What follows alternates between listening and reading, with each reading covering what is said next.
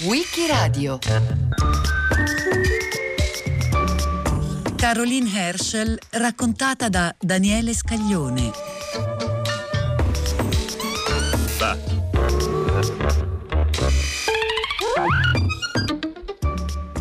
97 anni e 10 mesi. Una vita lunghissima, quella di Caroline Herschel. Una vita iniziata il 16 marzo del 1750 ad Hannover e conclusa nella stessa Hannover il 9 gennaio del 1848. Tra queste due date vi sono 40 anni di permanenza in Inghilterra, durante la quale Caroline Herschel entra nella storia dell'astronomia, guadagnandosi molti riconoscimenti, incluso un cratere sulla Luna con il suo nome. Caroline Herschel viene chiamata la cacciatrice di comete, la sacerdotessa dei cieli e anche la cenerentola dell'astronomia. Definizioni che non sorprendono poiché all'epoca in cui vive che una donna si occupi di astronomia è insolito, ma sono definizioni fuorvianti perché i risultati che Carolina Herschel ha ottenuto sono straordinari in assoluto, a prescindere dal sesso della persona che li ha raggiunti. La famiglia di Carolina Herschel è numerosa, due figlie e quattro figli. Altre due ragazze sono morte presto. I genitori sono Anna Ilse Moritzen e Isaac Herschel. Il padre è un musicista, suona l'oboe e fa parte della banda militare della Guardia di Hannover. Il destino per i quattro figli maschi è di seguire le orme del padre. Sin da piccoli imparano a suonare bene uno o più strumenti. Per le due figlie, Sofia e Caroline, il destino è invece diventare donne di casa, domestiche. Sia le figlie sia i figli ricevono comunque una discreta istruzione di base, fornita dalle scuole in cui studiano i bambini dei militari. A 19 anni Sofia si sposa e sulle spalle di Caroline, che ha solo 5 anni, ricadono tutti i lavori domestici. Si deve occupare della casa, dei fratelli, dei genitori. Amalia Ercoli Finzi, il nome di, un'altra, di un altro personaggio ispiratore donna che ti ha guidato in questi anni? Allora, le, quella che io ho, alla quale ho voluto proprio bene storicamente è la mm, Carolina Herschel alla quale mi sentivo vicina anche per ragioni di statura perché lei, io sono piccola ma lei è rimasta piccola per un problema di salute perché ha fatto una febbre tirofoidea quando ero una ragazzina Carolina era una donna che amava le comete ne ha scoperte tante, ce n'è una che si chiama proprio la cometa della signora e si vede che era destinato che io mi affezionassi a lei perché anch'io mi sono affezionata tanto alle comete. Quando ha 10 anni, Caroline si ammala di tifo. Sopravvive, ma il suo fisico è segnato. Non cresce più, rimane alta 1,30 m. Anche l'occhio sinistro viene colpito dalla malattia e da quell'occhio non riesce più a vedere bene. La possibilità che trovi marito, pensano i genitori, è compromessa. La ragazza non potrà fare altro che servire la propria famiglia sino alla fine dei suoi giorni. La madre decide dunque che Carolina interrompa ogni percorso scolastico. Basta che sappia leggere e far di conto per gestire la spesa e svolgere altre semplici attività. Il resto è superfluo. Il padre però non è d'accordo e così in qualche modo Caroline continua a ricevere un minimo di istruzione.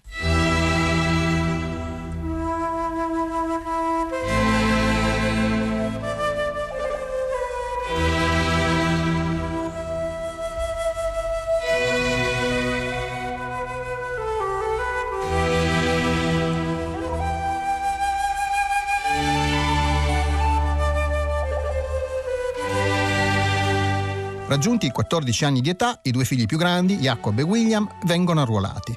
Ma quando nel 1757 la guerra dei sette anni arriva vicino ad Hannover, i genitori si preoccupano.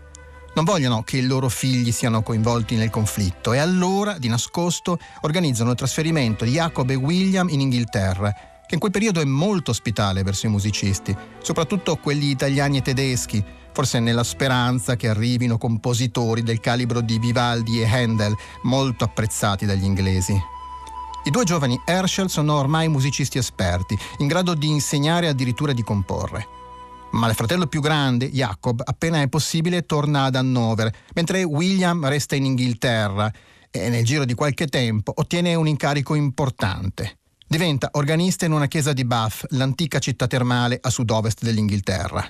William invita i fratelli a unirsi a lui, convinto che ci sia opportunità di lavoro anche per loro.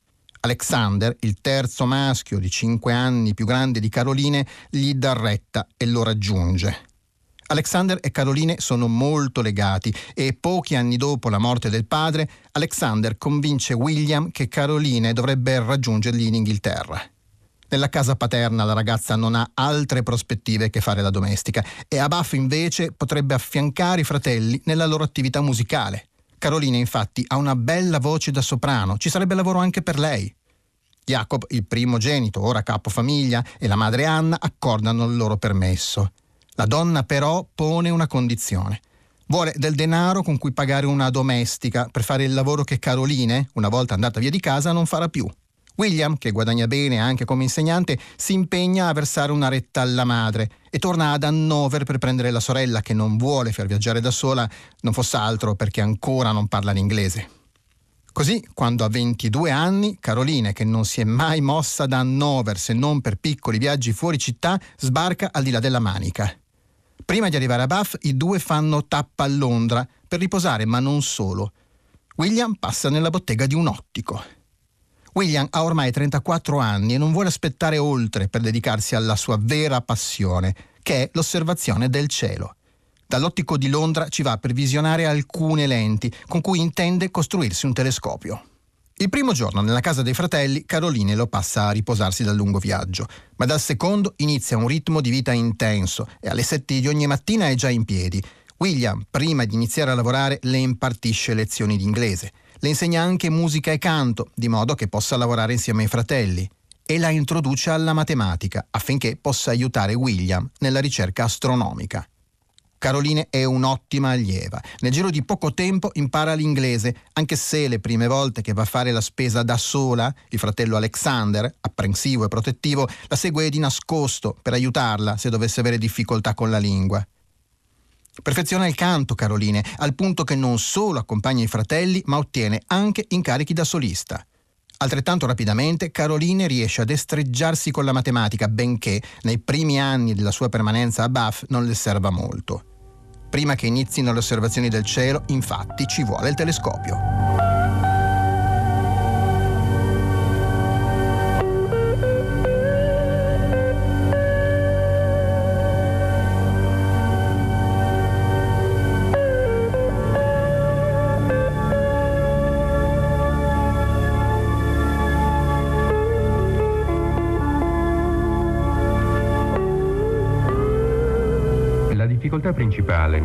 Nel riconoscere dall'interno la struttura della galassia sta nel fatto che le osservazioni celesti ci danno solo un'immagine bidimensionale, piatta della realtà.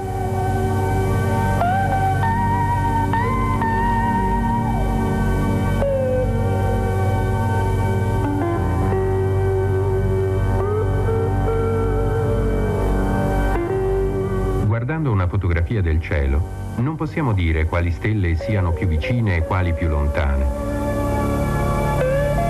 Costellazione del Cigno, la brillante Deneb o Alfa Cigni è lontanissima, mentre la stella che porta il numero 61 ed è a stento visibile ad occhio nudo è una delle più vicine.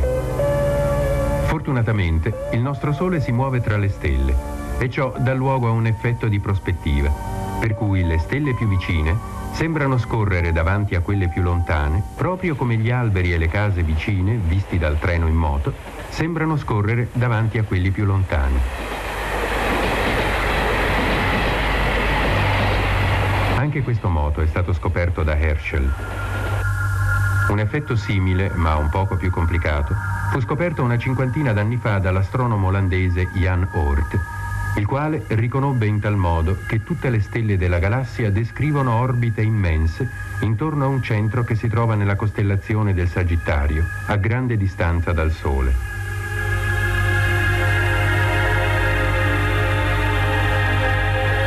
Dense nubi di polvere interstellare coprono la regione centrale della Via Lattea, che sembra perciò dividersi in due rami. Queste nubi sono in tutto simili a quelle che si osservano in alcune galassie le quali si devono considerare simili alla galassia di Andromeda, ma viste di taglio.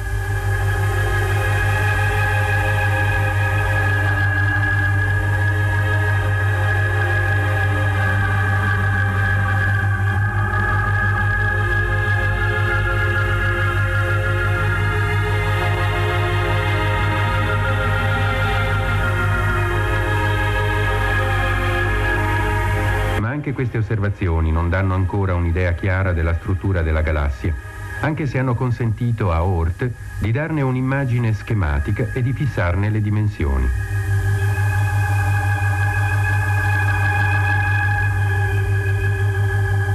Si trovò così che la grande lente o disco aveva un diametro di quasi 100.000 anni luce, ma uno spessore 100 volte minore.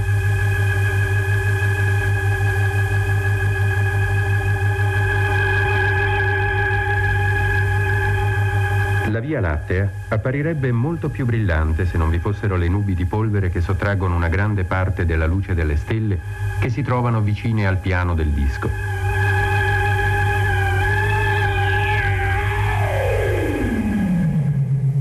Tuttavia, solo attraverso le osservazioni radioastronomiche che utilizzano le radiazioni elettromagnetiche di grande lunghezza d'onda, come quelle impiegate nelle trasmissioni radiofoniche e televisive, è stato possibile riconoscere che anche la nostra galassia possiede una struttura a spirale. William Herschel tenta prima di costruire un telescopio a lenti, come quello che usava Galileo. Ma lui vuole costruire un telescopio molto grande e le lenti non vanno bene perché oltre a una certa dimensione lavorarle diventa impossibile.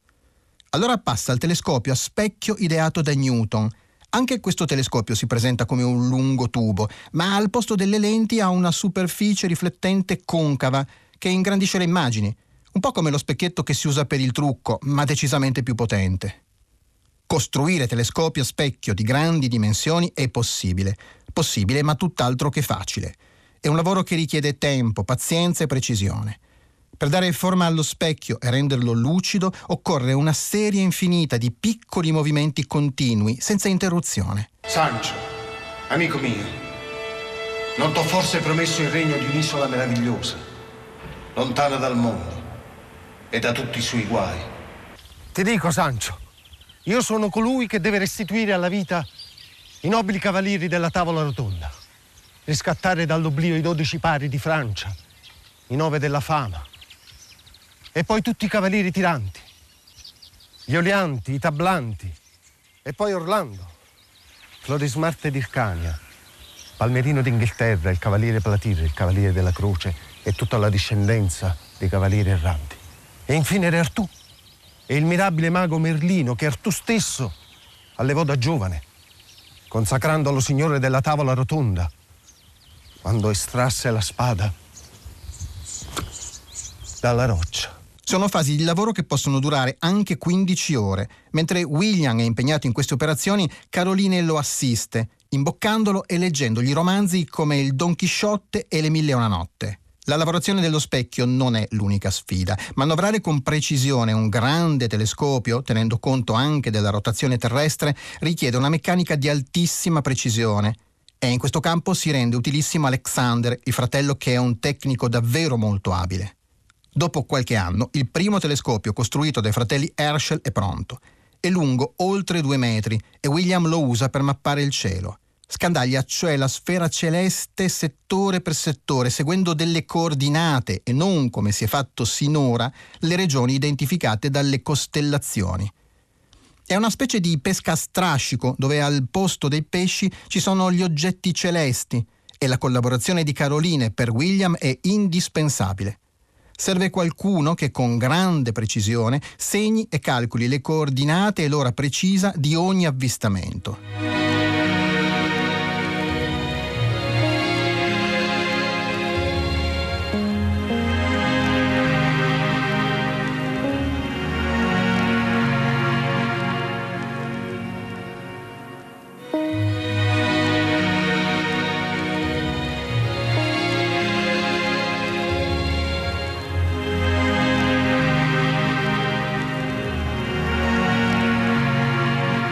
Il 13 marzo del 1781 William incappa in un oggetto celeste nuovo, misterioso. Sembra una stella, ma non può esserlo perché rispetto a tutte le altre stelle si sposta. I due fratelli sono eccitatissimi, convinti di aver scoperto una nuova cometa. Ma quando mettono i loro dati a disposizione di alcuni astronomi, viene fuori che hanno scoperto ben altro. Quell'oggetto è il settimo pianeta del Sistema Solare, Una scoperta sorprendente. Ormai tutti erano abituati all'idea che i pianeti fossero solo quelli già noti dall'antichità, e cioè Mercurio, Venere, Marte, Giove e Saturno, e che altri non ve ne fossero. William Herschel vorrebbe chiamare il nuovo arrivato Pianeta di Giorgio, in onore del re d'Inghilterra. Un autorevole astronomo parigino, Jérôme Leland, propone addirittura di chiamarlo Herschel, ma la comunità degli astronomi resta sui nomi degli antichi dei e opta per Urano. Herschel e il telescopio con cui ha realizzato la scoperta diventano rapidamente famosi. Ma se è vero che questo nuovo strumento ha agevolato la scoperta, in realtà non è stato determinante. Urano, in condizioni favorevoli, è visibile anche a occhio nudo. Il pianeta era comodamente alla portata di telescopi costruiti nei due secoli precedenti, telescopio di Galileo incluso. E infatti diversi astronomi l'avevano già scorto quell'oggetto astronomi del calibro di John Flamsteed, a cui si deve la mappatura del cielo usata da tutti gli studiosi. Ma per Flamsteed quel corpo celeste era la 34esima stella della costellazione del Toro. A fare la differenza è stato il metodo con cui William ha puntato il suo telescopio al cielo, quel sistematico spazzare ogni settore della sfera celeste, guidato unicamente dalle coordinate. Così facendo, Urano non aveva scampo, doveva finire nella sua rete. Questa scoperta rivoluziona l'astronomia dell'epoca e comprensibilmente anche la vita degli Herschel. Il re inglese Giorgio III, amante della scienza, riconosce a William il titolo di astronomo reale e uno stipendio annuo di 200 sterline. È decisamente meno di quanto gli Herschel guadagnino facendo i musicisti, ma è sufficiente per sopravvivere dedicandosi esclusivamente alla ricerca astronomica anche perché a questo stipendio viene aggiunto quello che i fratelli guadagnano con la produzione e la vendita di telescopi, che molti gli richiedono. 1782 Ho scoperto che sarei stata addestrata come assistente astronomo. Come incoraggiamento ho ricevuto un telescopio costituito da un tubo con due lenti, cioè un telescopio del tipo di quelli comunemente usati nei puntatori dei telescopi più grandi. Un classico strumento per andare a caccia di comete.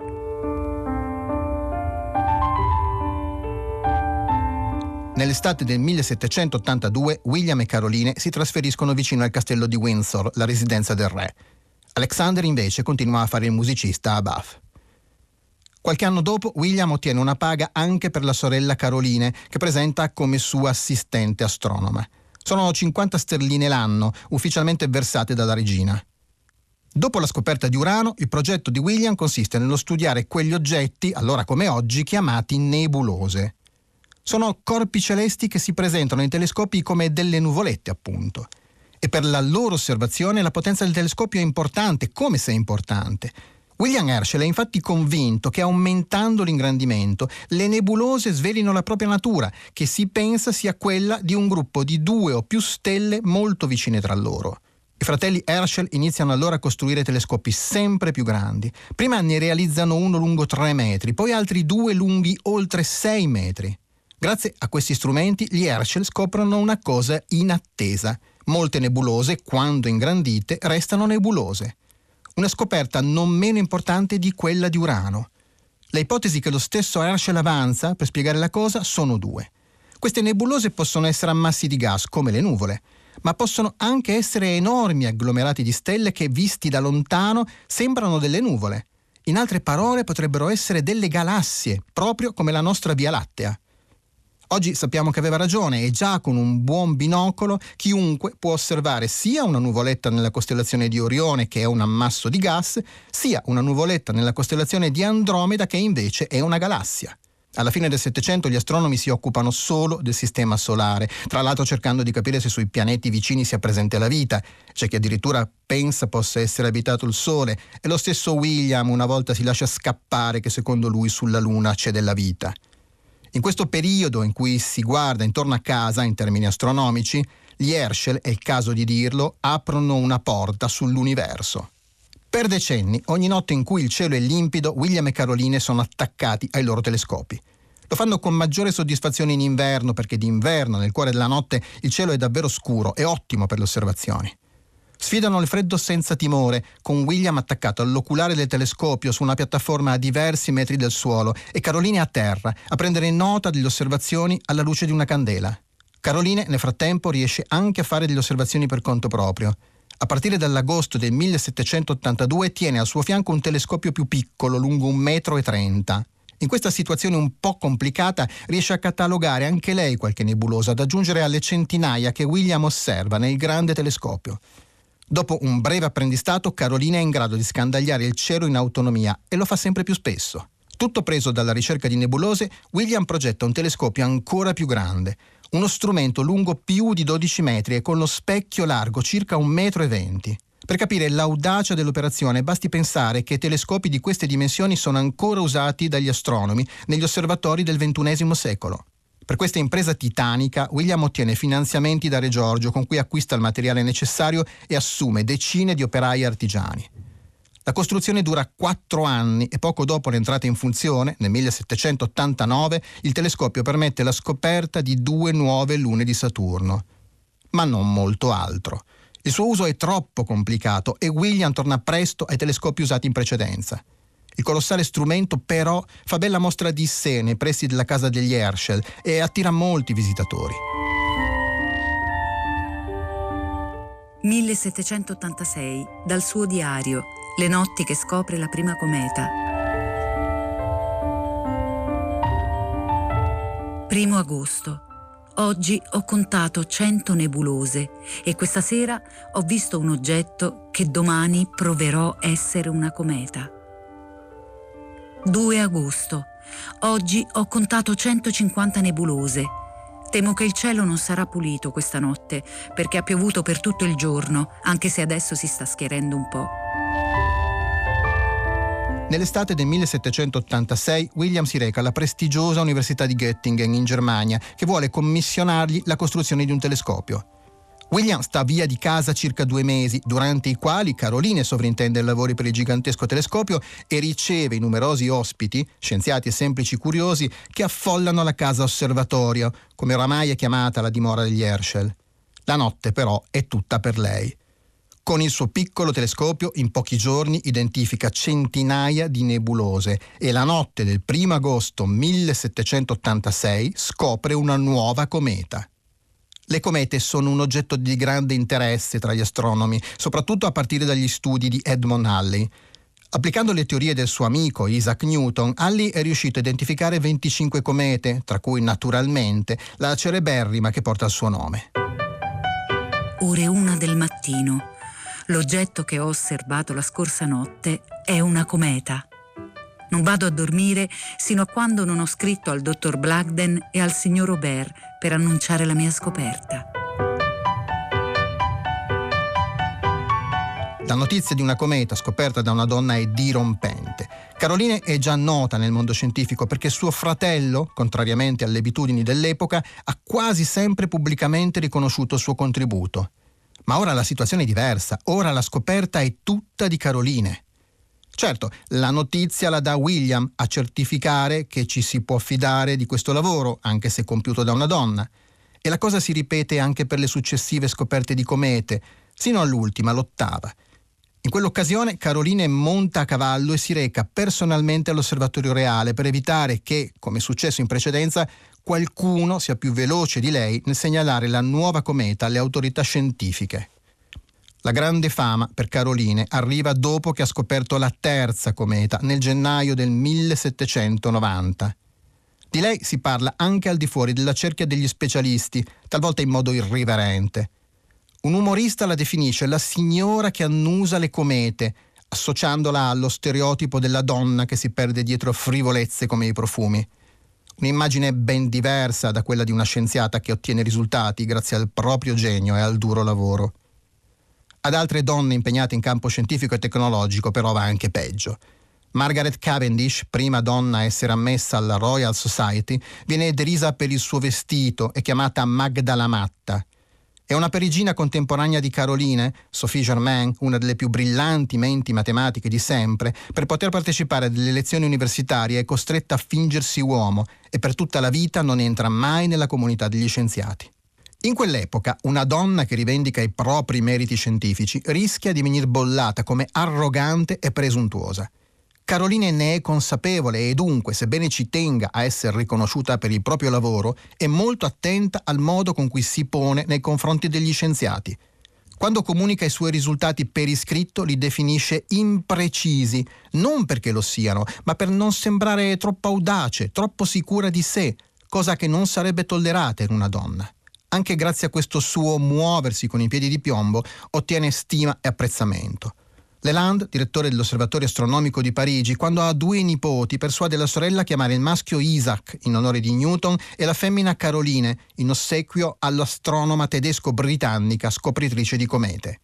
Nel 1788 il fratello William, all'età di 50 anni, si sposa e poco dopo diventa padre.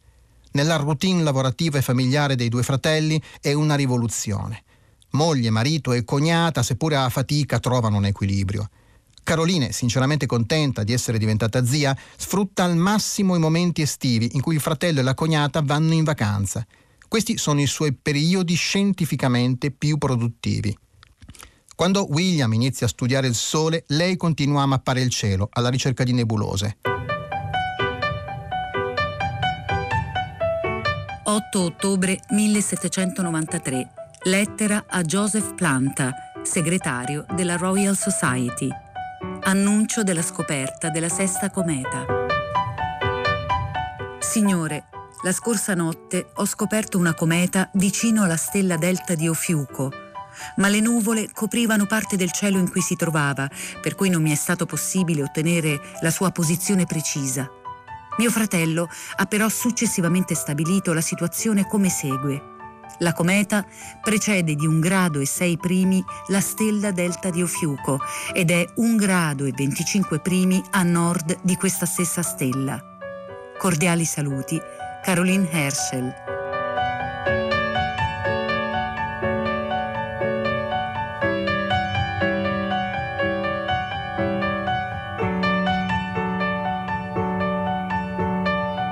Dopo la morte del fratello, nel 1822, Caroline abbandona l'Inghilterra, torna ad Hannover.